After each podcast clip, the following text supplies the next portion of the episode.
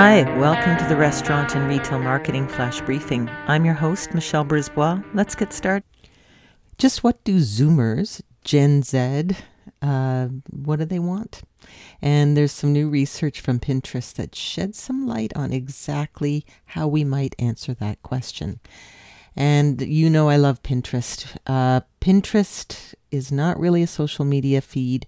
It is more of a visual search engine, and they really do have their finger on the pulse of what people are looking to do in the future. When we're dreaming, when we're planning, we tend to like collect visual representations of those dreams. And Pinterest is a great place to do that. So they do tend to get a peek inside the consumer mind.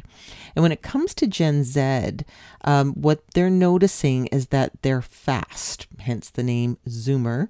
Um, and they are faster to try new products faster to adopt them than other generations.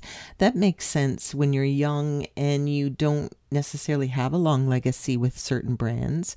You might be more open to trying new things. You aren't as stuck in your ways, so to speak.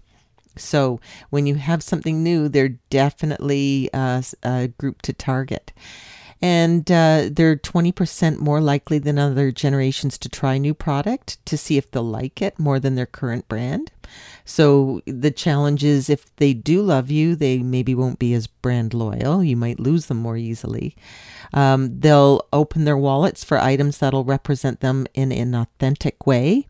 And uh, brands that connect with Gen Zers may see 14 times greater revenue growth opportunity on average and so this is versus other generations. And it says that uh, Gen Zs who use the Pinterest platform are even more new product obsessed. Uh, they uh, adopt new products at three times, 3.7 times the rate as their peers who aren't on Pinterest.